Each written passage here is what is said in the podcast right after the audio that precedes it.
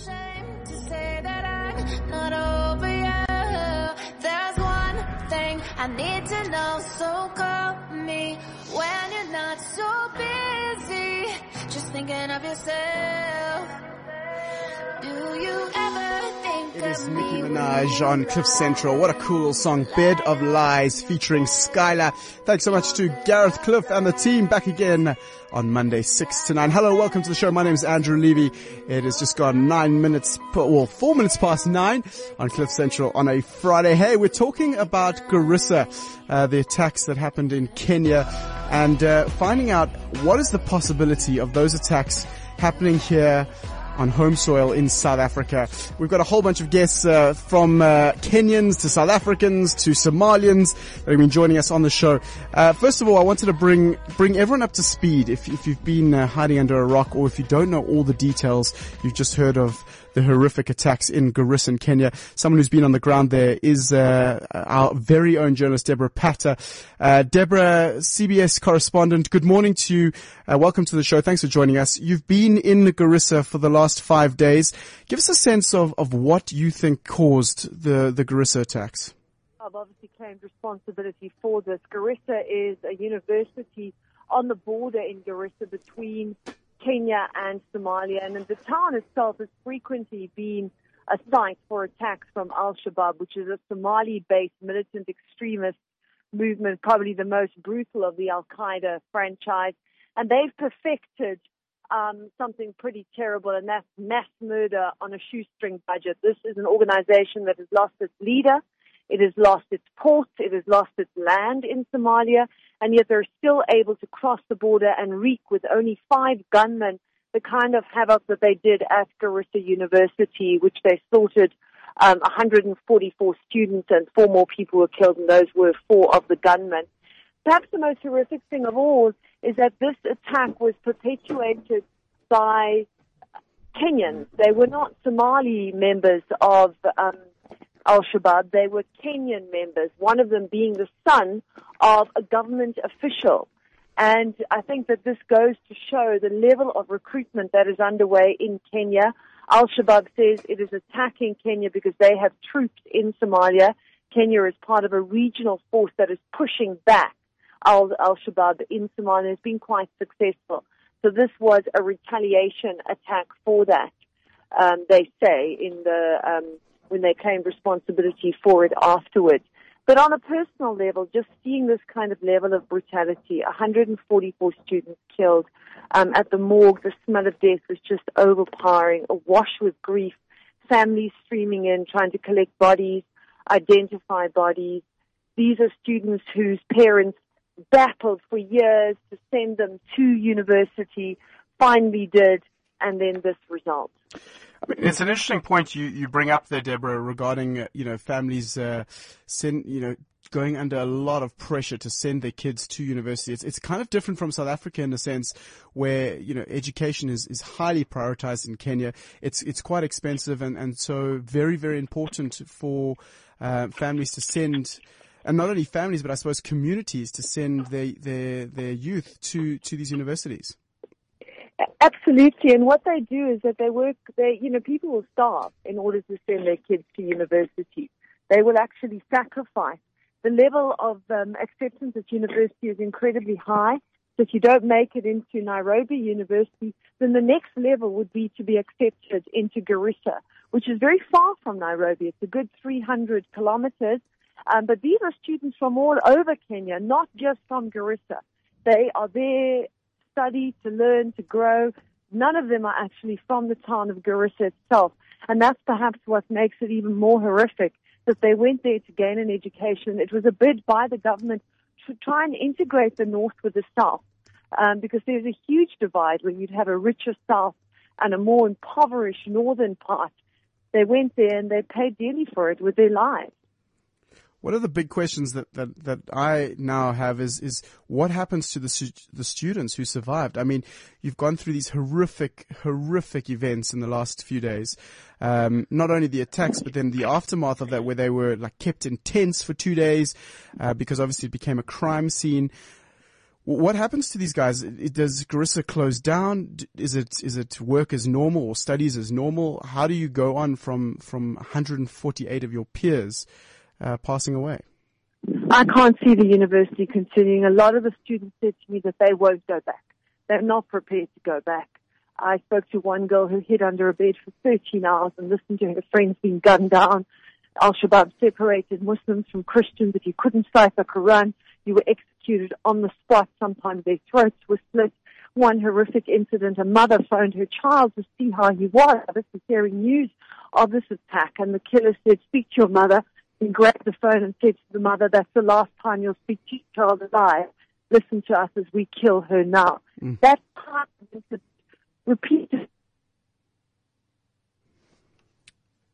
Deborah, we seem to be we losing you there. Uh, hopefully we can get you back on the line. If you've just joined us on cliff central dot com, it's nine minutes past nine. We're speaking about the Garissa attacks and whether or not uh, these attacks could actually happen in South Africa. Deborah, just a final word from you. Uh, is you know you've been you've been chasing terrorist groups like journalists in the early nineties chase wars in Africa. In your mind. Oh, we've just lost her. I wanted to ask her, in her mind, what is uh, the most unstable area and, and how is South Africa affected? We'll try and get her back on the line. Um, but, yeah, we want to hear from you as well. oh eight six one, five five five, one eight nine. I mean, have you given any thought to South Africa potentially being at risk uh, from these attacks? There are said to be cells in uh, the Western Cape, funny enough, and uh, here in Johannesburg. Places that you, you wouldn't think are Al-Shabaab or, or Boko Haram friendly that are right here on our doorsteps. We've just uh, heard from Deborah about the horrific scenes that uh, she encountered while in Kenya. This has got to be a, a huge blow for the, the Kenyan people, the Kenyan government, as uh, as investment now questions whether it flows in or out. Hopefully we've got Deborah back on the line. Deborah, very quickly, I know you, you're running around. You've been chasing terrorist groups like journalists in the early nineties chase wars in Africa. In your mind right now, what is the most unstable area in Africa regarding these terrorist groups? I'm sorry, I missed that. What is the most what area? Unstable area. Is it, is it, you know, or, or what is the, the scariest for you? Is it Al-Shabaab? Is it Boko Haram? Uh, are we, are we afraid of ISIS? What is the... I think, we, I think we're worried about both, both Boko Haram and Al-Shabaab. We have them on the east and the west of Africa. The borders are extremely unstable. Boko Haram has killed ten thousand in the last year alone. Al-Shabaab left, but it's very brutal. And these are the things that we have to worry about now in the region. Um, the fact that Boko Haram pledged allegiance to ISIS, and then the fact that Al-Shabaab, and then the fact that Al-Shabaab um, has now pledged allegiance to Al-Qaeda means that they're part of the two biggest franchises um, when it comes to terror in the world. And this is the kind of extremist movement that we're seeing. In some senses, Al-Shabaab was perhaps a bid for recruitment. Let us show you how awful we are mm. so that we can encourage you to join us. We saw the other day a young fifteen-year-old kid from Cape Town try to board a plane to join ISIS. These are organizations that are recruiting through social media and very effectively. And they don't talk about killing when they recruit. It's, this is paradise. This is utopia. Come and join us. Deborah, very quickly before you go, concerned about South Africa? Are there, are there, you know, are we next on, on the agenda? Could it be VITS or U C T? Are there cells of uh, Al-Shabaab or Boko Haram in South Africa? How worried should we be? And let's not get, you know, overly fearful. I don't think South Africa is about to be attacked by a terrorist organization. I think what organizations want from this country is our infrastructure and our technology and the fact that they are able to recruit. I mean, it was worrying that there were people driving around with an ISIS flag in the Mayfair area the other day. But I don't, you know, I think that whilst the government is on the watch working underground to check out if there are any cells, South Africa has primarily been the route through which money has come through, technology and recruitment so far. So I don't think we're at risk yet, and it's up to our government and our intelligence to keep our borders safe. Deborah Patta, C B S uh, journalist, thank you so much uh, for joining us, and we wish you all the best, and uh, hopefully you won't be reporting on a terrorist attack anytime soon. Uh, so we're speaking about terrorism in uh, in on the African continent, specifically Garissa attacks. Uh, we've just heard from Deborah Patta. She's been in Garissa for the last uh, week or so. Uh, we're going to talk about What is the likeliness of this happening in South Africa? What are, are there groups available? We heard that uh, the money is flowing from South Africa, but are people wanting in and trying to radicalize our youth here in South Africa? On cliff central dot com, it's Andrew Levy. Welcome to the show. It's just gone quarter past nine. We obviously want to hear your thoughts at Yebo underscore L E V Y. We're also on WeChat, cliff central dot com and oh eight six one, five five five, one eight nine. Have you been radicalized?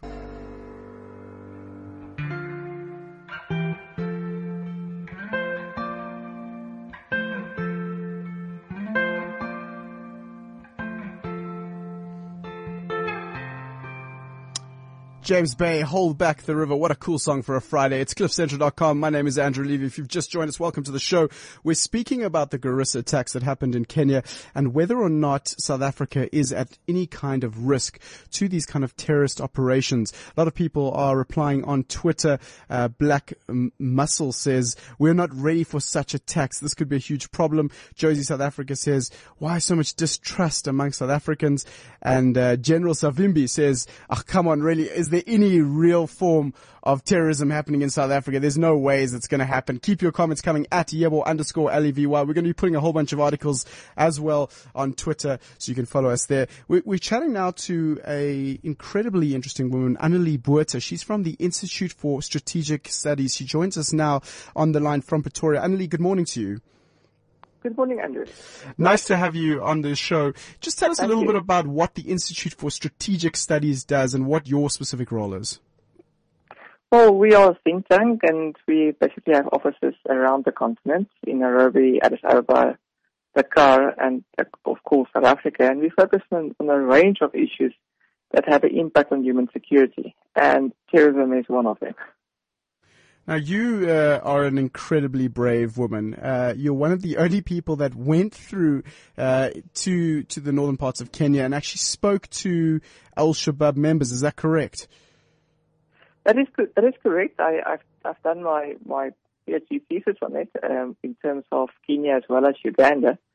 In Uganda, it's focusing on the L R A and the A D F. So it's basically a comparison between between two organizations in terms of understanding how people are being radicalized. Now, the, the, the one interesting thing we, we heard uh, from the Daily Maverick show uh, earlier this week was that a lot of people joining Al-Shabaab at the moment is a direct result of the counter-terrorism movement uh, from the Kenyan government. Would you agree with that? I would say that there's a number of factors. And I think that there's not one single, one single trigger. But the research has found that roughly sixty-five percent of people I've interviewed, um, basically that, that was the final trigger. That was the, the way the state responded to, to them, the question of being arrested themselves, uh, having being arrested, um, imams or religious leaders being, being killed.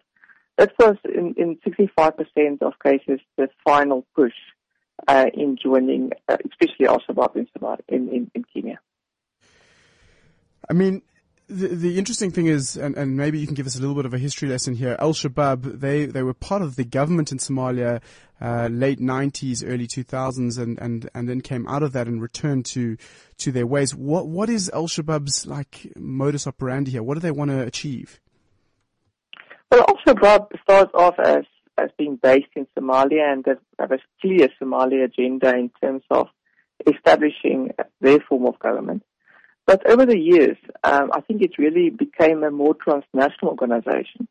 Uh, for example, the attacks in, in Uganda in twenty ten, okay, it was basically as a result of Ugandan troops in Somalia. And again, in the case of the Kenyan attacks also, the question of intimidating the Kenyan government to withdraw from Somalia. But it showed that it started to get um, a bigger foothold within the region. I would say that it definitely had a following, a very strong following, in Kenya as well as in, in Tanzania, even further south. So the question is that what is really triggering people to join an organization uh, in Kenya or in Tanzania that is basically focusing on, on only Somalia? So it is definitely one of those interesting phenomena that one needs to start to focus on. And basically the reason for that is that no single domestic organization will, will remain domestic. Uh, they were always, you, and you find through history, that they were always started to start to spread um, their, their reach within the region for a number of reasons. Uh, if you look at, at especially the number of foreign fighters, uh, especially in Somalia, it was interesting that, that the majority of, of people are coming from, from Kenya, especially from the on the high-ranking side within the organization. Uh, so it, it definitely, in answering your questions, yes, it, it starts off as being linked um, in Somalia with a clear political agenda, and it still has a political agenda. But I think it also uh, evolved into something different. It moved from an insurgency to more terrorist organization, and that is quite important to understand. What I find fascinating about Al-Shabaab specifically is, is doing a bit of reading over the last few days. We see that they have a very different kind of discourse in Somalia, uh, where they're very, very right-wing, I would say, uh, compared to in Kenya, where they're trying to attract, I suppose, more of the Muslim community. Yeah, I mean, in, in, even in terms of Somalia, it, it's still it's still within the Muslim community. But what's interesting in terms of when we did research asking people why they joined, the majority of people in Somalia joined predominantly for economical reasons. It was basically a way of employment. Um, offering a person fifty dollars a month is, is, is, is very attractive in the, in the case of Somalia. But in Kenya, it was interesting that eighty-seven percent of those who joined, joined for purely religious reasons. So it shows you a very strong commitment towards a religious cause. That's very different in the case of Somalia. Yes, Al-Shabaab in Somalia is on the back foot. I think that they've lost tremendous territory. But if you look at it from an insurgency perspective, yes, they are losing. But one do not, you shouldn't focus, in, focus only on the insurgency part. One needs to also understand that it's basically start to employ and start to develop more into a um, basically focusing on as more selective warfare, where you don't need to hold territory. Um, and that is why it becomes so, so difficult to counter and so dangerous. I mean, I suppose some of the big questions that, that, that one is asking right now is, what is the likeliness of an Al-Shabaab and Boko Haram collaboration? I feel like I'm, I'm, I'm talking about musicians here, a collab, you know, but what is the, what yeah. is the, the real risk of, of the East versus West collaborating and forming a, a bigger, I suppose, insurgency on the continent? Well, it's quite interesting that sometimes between Al-Shabaab and Boko Haram, it's also, I'll also include Al-Qaeda Islamic Maghreb and even further to the east, uh, Al-Qaeda in the Arab Peninsula.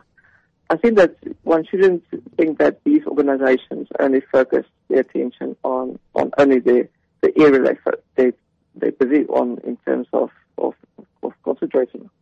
Uh, they definitely share experiences. They definitely share uh, knowledge.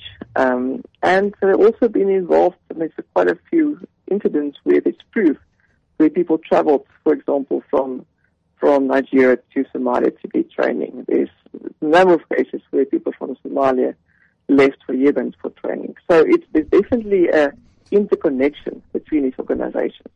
It doesn't always come down to where's my allegiance to Al-Qaeda or to, to ISIS. It comes down to, you know what, we share a common ideology and one could learn from one another. Interesting that you bring up ideology. Tony on WeChat is saying, is Al-Shabaab's ideology driven by religion as well as politics, or is it just one or the other? How, how are they gaining so much ground? Well, the problem is it's purely politics, but I think they use religion to justify their actions. So the idea is ultimately to establish an Islamic state. So that is political, and they justify it saying that, we, you know what, we would like to, to go back to our roots. And that is where the religious part comes in. And uh, so if if I need to say which one is the most important, I would say it's, it's purely political with a, with a, with a religious flavor. Now, also on WeChat, Ashton Obery says, really don't think that South Africa is ready for these terrorist attacks. Let's bring it back home into South Africa for a second. Um, A lot of people in Kenya are blaming the Kenyan government for operations like Usal- Usalama Watch, you know, ostracizing the, the Islamic community, and specifically the Somalian Islamic community in Kenya. Uh, we know that there's, we have huge inequality in South Africa. We know that there's been massive xenophobic attacks, even now in the, in the south, southern parts of KwaZulu-Natal, huge uprisings there in terms of, um, of African nationals being, being attacked. Do we have the ingredients for potential, you know, extreme terrorism like, like we're seeing in Kenya and in Nigeria? I would say that you can't really compare Kenya with South Africa. It's a very, very different country. But your assessment regarding uh, a growing frustration within the local populace, uh, and it's not all, it's not basically based on the region. It is also ethnicity that also plays a role.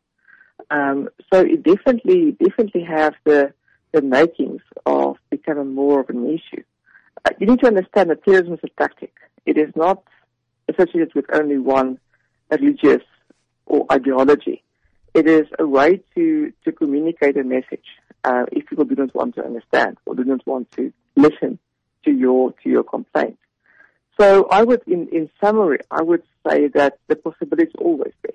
But I don't think one should think of it within the same context as Al-Shabaab in Kenya or Somalia. It's two very, very different uh, situations.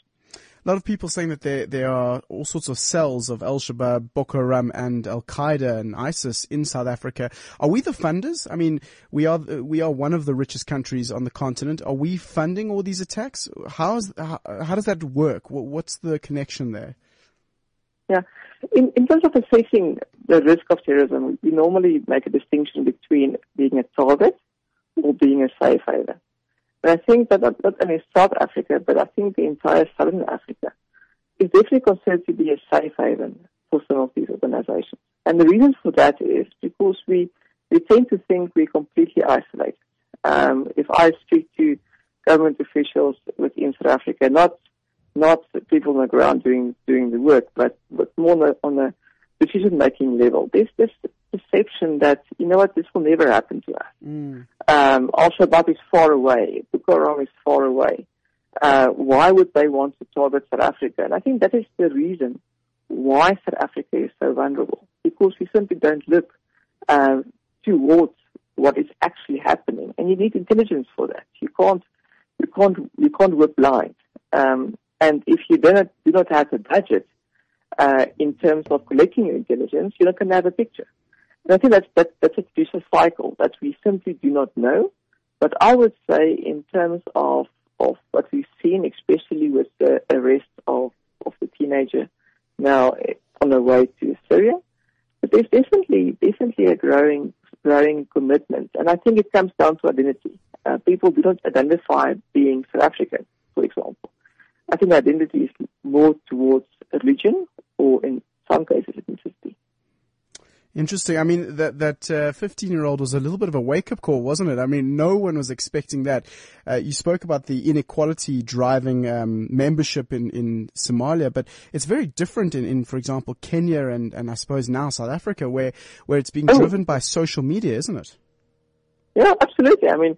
And, and I think that what, we, what you need to understand is, yes, social media basically was the bridge.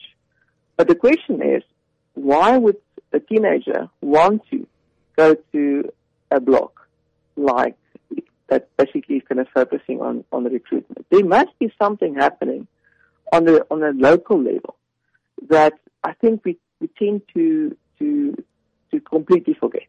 We think it's it's only social media. That is a start. That's a trigger.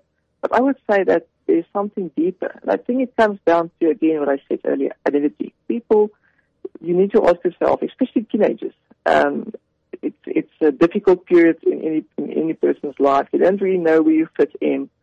And unfortunately, that is exactly what uh, people that's doing the recruitment uh, use to their advantage. But it's not people see themselves as, in this case, you know what, I... I have to go and be part of something bigger. And something bigger is not in South Africa. Something bigger is somewhere else. And that is something I think we need to focus on. Anneli, before we let you go, I mean, we, we're very focused on one side of the argument here and the debate. You know, Al-Shabaab, Boko Haram, ISIS is bad news. They're bad people. Is, is there another side to the coin? Are they are they doing anything right? Is there some part of the ideology that's worthwhile exploring, that's that's attracting these young people, or is it just that they are so, such a incredibly intense group? It's like a football co- club, effectively. You know, you get the colors, you get the songs, everything happens uh, in, in one, in unison.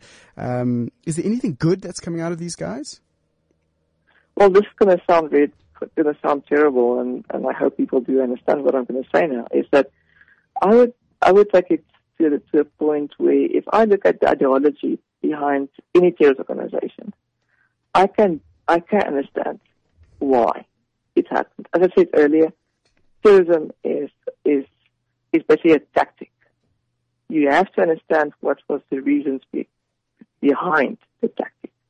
Uh, in the case, for example, Al-Qaeda, the question was that, you know what, we live in, in countries that's supposed to be Islamic, but our governments are co- completely in control of the West. Uh, they're corrupt.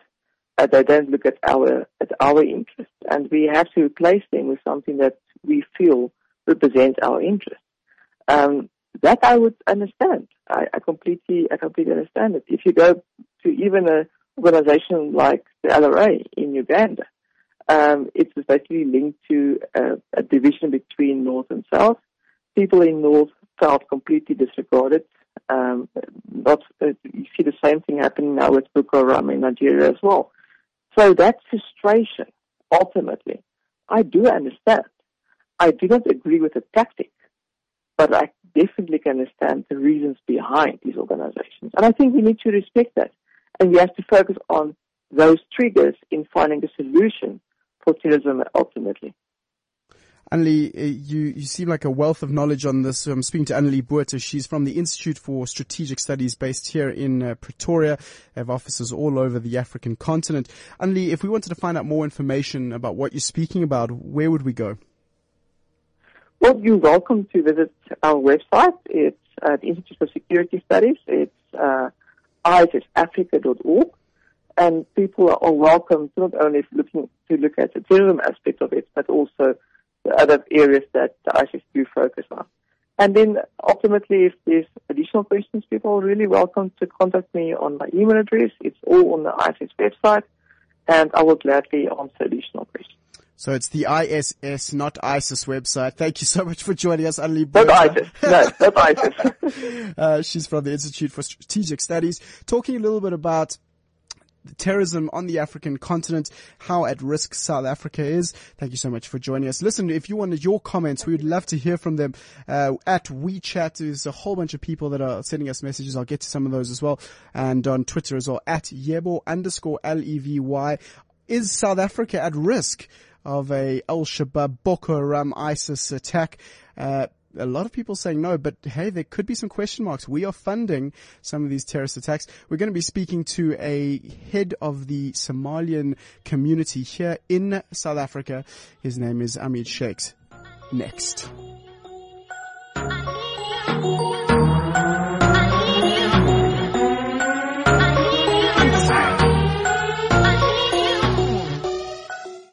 That is the amazing Chris Brown featuring uh, Tiger. Ayo! On Friday, it has just gone thirty-eight minutes past nine. Hey, we've got a big lineup coming up. We've got uh, The Sex Show, O'Neill. They're all here on Cliff Central. You've got to stay tuned and, and keep listening to the show.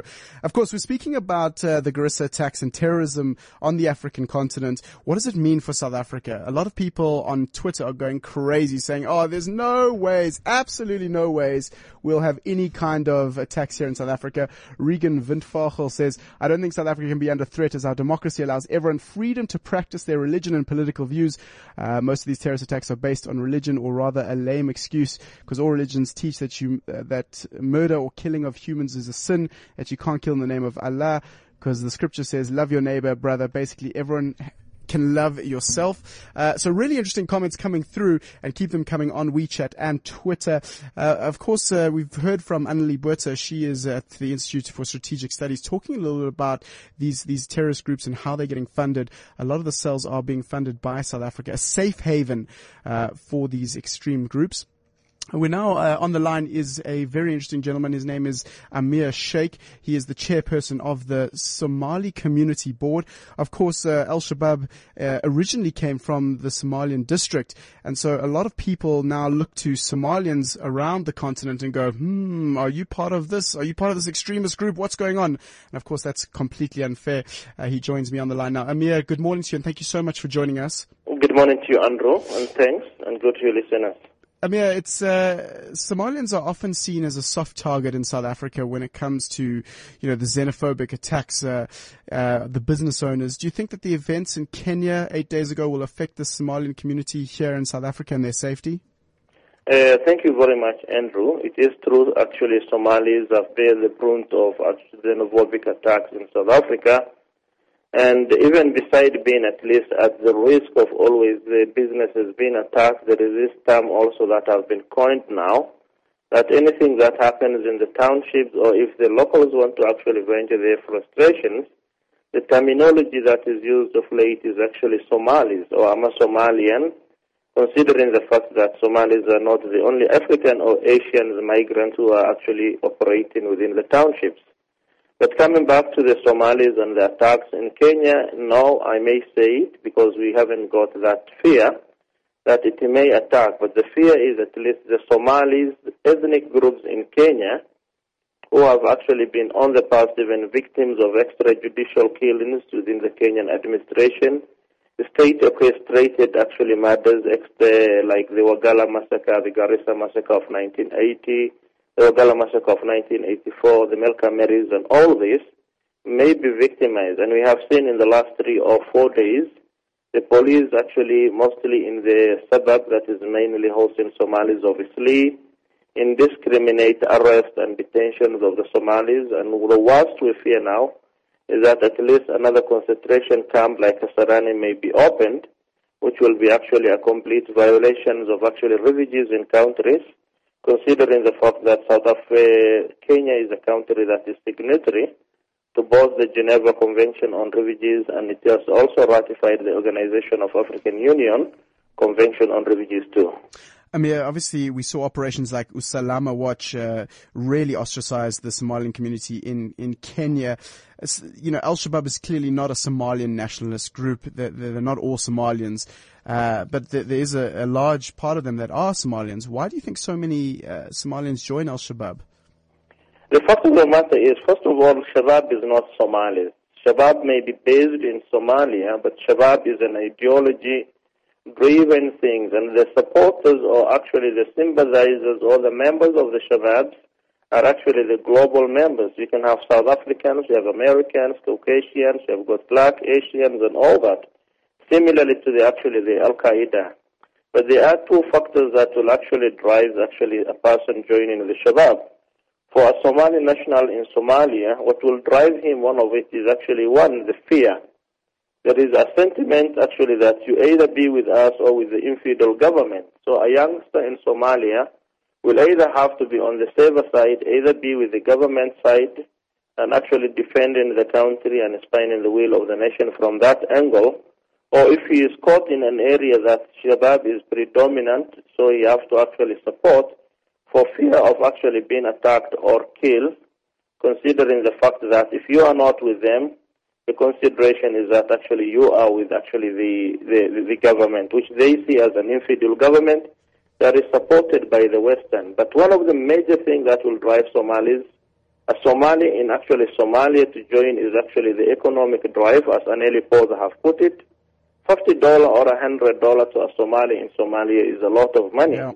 So nobody will actually like to say such a thing. So the biggest is actually the fear followed by the economic gain, which they see at least by joining Shabaab, they will empower themselves. They will have actually the power to exercise uh, what they want, and also they will actually, in terms of monetary, they will gain.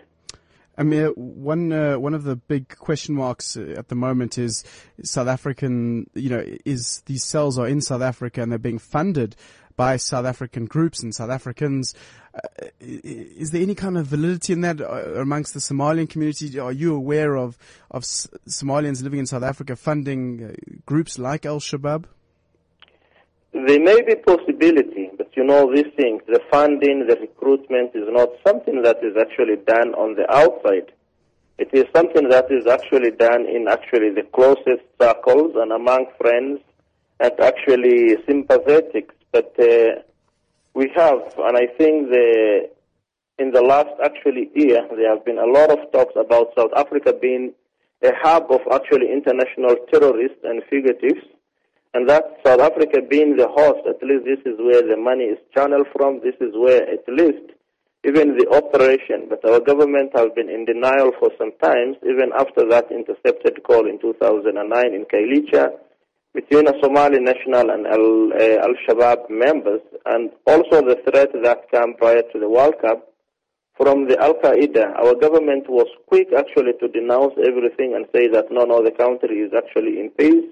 We have actually secured our borders and everything. We're considering the fact that South African borders are porous, and any actually illegal goods and person can enter easily. So there may be denial in government, but I cannot rule out the possibility of actually having international funders from South Africa, considering the fact that South Africa may not actually see an imminent attack, but it may be actually a hub for recruitment of youngsters in all this international. It may be a hub where they send their monies and use their intelligence. It's interesting you say that, because uh, it was quite concerning the other day in Mayfair, here in Johannesburg, the hub of, of Johannesburg. Uh, there was a group of, of youngsters with an ISIS flag driving down the main road, Mint Street, I believe, of, of Mayfair. Um, I mean, it's it's alive and well, isn't it? It is actually worrying. Up to now, it is speculative, and uh, people are really speculating. No one wants to come out and actually say it. I have seen the car myself. I have actually noted down the registration, but to us as a community, especially the migrant community, it's a worrying factor, because South Africa, even though they are in denial, is not a banana republic. And it is actually really a provocative to the local Muslim community, who are majority in this area, that four youngsters can actually have the guts to drive within the street of Mayfair, where at least the central Johannesburg and the Bristons are actually within a, a radius of less than one kilometer, drive freely actually waving a flag that actually is purported to belong to ISIS. To us, actually, as the Somali community, it is a very uh, hurtful thing, and we fear for reprisal. But right now, I think the, the matter has been reported to the law authority, and it is being investigated.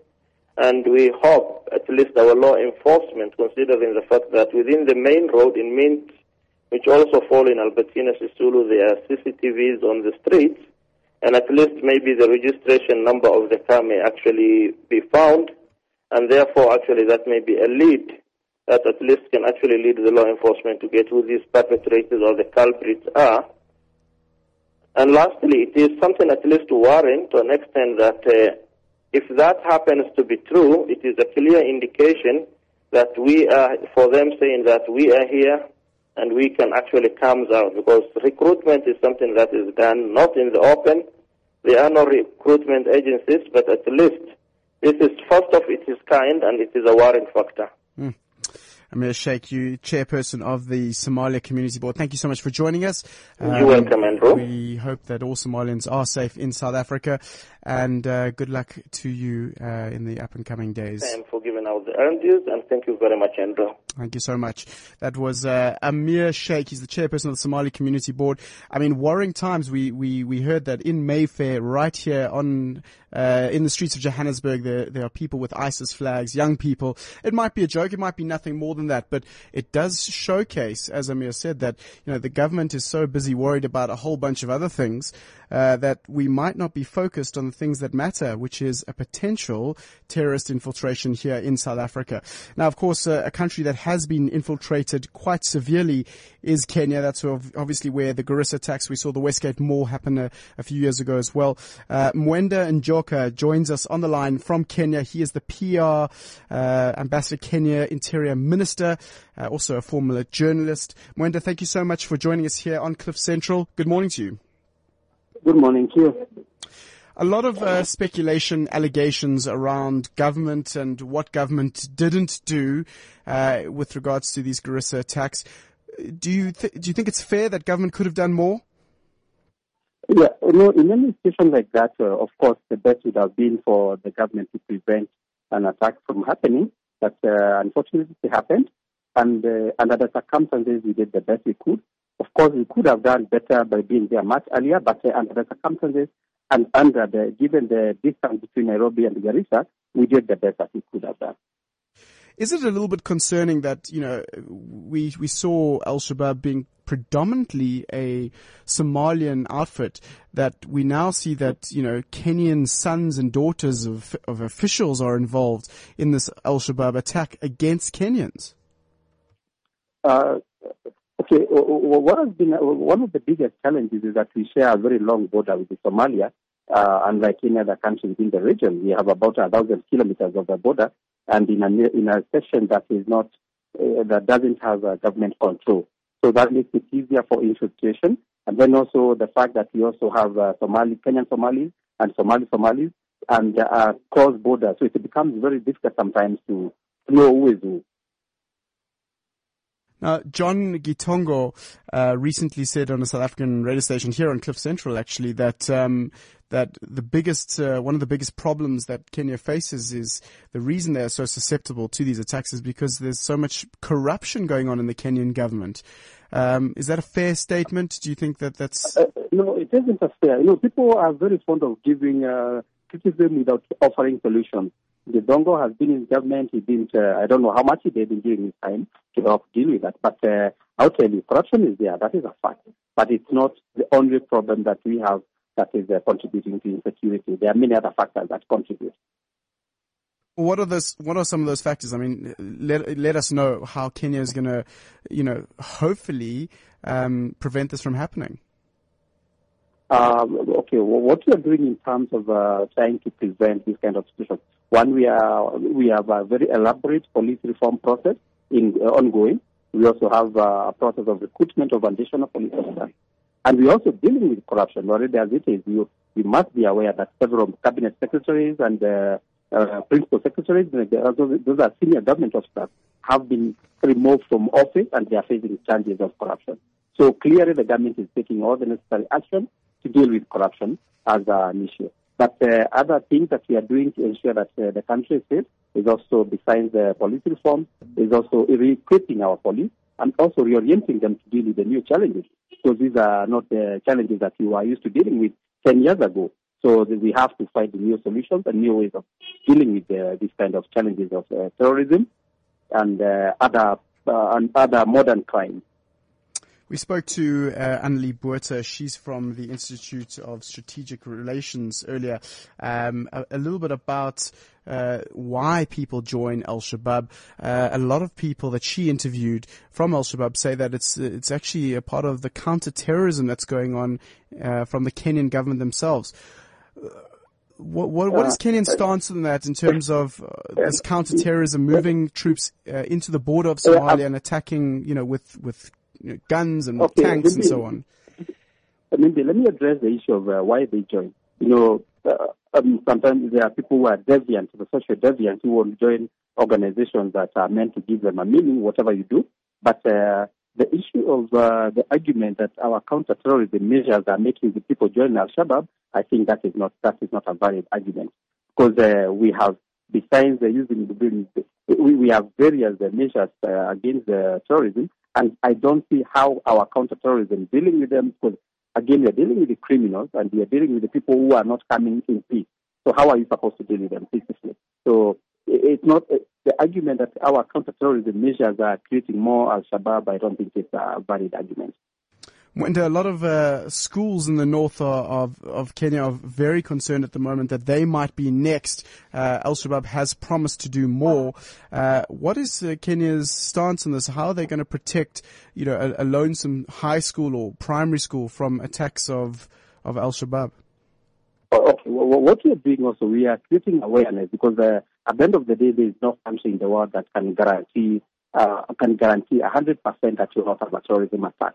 There is no country, and Kenya is uh, not one of them either. But uh, what we can do is uh, to ensure, what rather what we are doing is to create awareness, to ensure that people are aware of their surroundings, to ensure that also citizens also report when they see suspicious characters or suspicious uh, because uh, over time, Kenyans have also, because for a long time we had known peace and people became very complacent, and that is the price we are paying for that.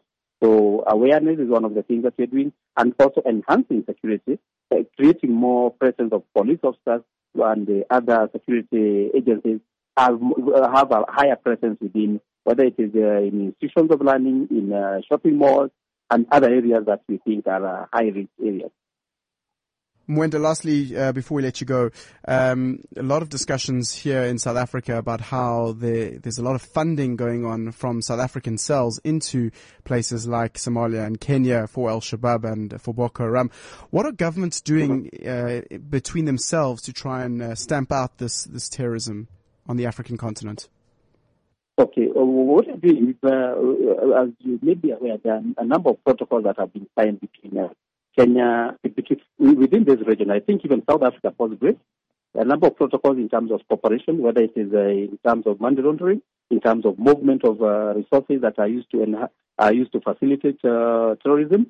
So there is uh, a lot of uh, cross-border cooperation that is uh, aimed at enhancing security within the region and beyond. And also, of course, we're talking about also intelligence cooperation, uh, security cooperation, and also using organizations and using uh, international organizations like African Union to have uh, a broader-based approach to dealing with these problems. Because uh, uh, terrorism is not a is not a country's problem; it's actually a regional and an international problem.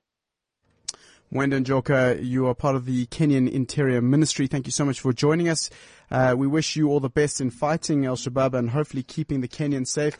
And uh, our condolences go out to all Kenyans affected by the Garissa attacks. Thank you. Thank you. Thank you, too. And I hope you guys don't get any problems of this nature.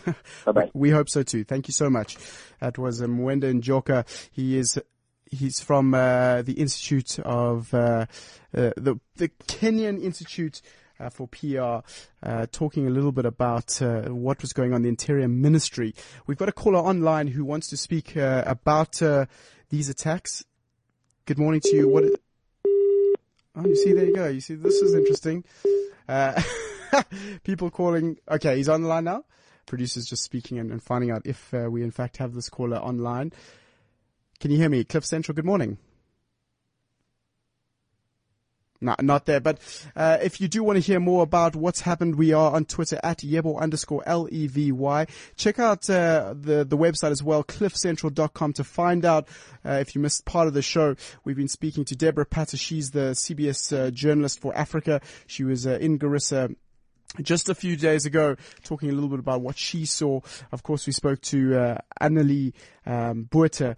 She is from, she's from a very interesting place. It's uh, called the uh, Institute for Strategic Studies. She's uh, actually gone and gone and interviewed a whole bunch of Al-Shabaab who I've lost my tongue, I've lost my voice here. And, uh, of course, we just spoke to Mwenda Njoka, who is part of the Kenyan uh, Information Indus- uh, Ministry, about what they are trying to do in Kenya. It is the Sec Show up next. It's just gone uh, three minutes to ten o'clock. Thank you so much for listening. My partner in crime, Rory Sang Shabalala, will be back with me next week as we discuss a whole bunch of issues around domestic workers. Have yourself a fantastic Friday if you've just come back to work. It's the weekend again, thank goodness. The Sex Show is up next with uh, Jonty and Sexy Spider. In the meantime, here is Z H U, Paradise Awaits. Have yourself a lovely Friday. Ciao, ciao. I'm born with this mindset, walking around just talking my shit. cliff central dot com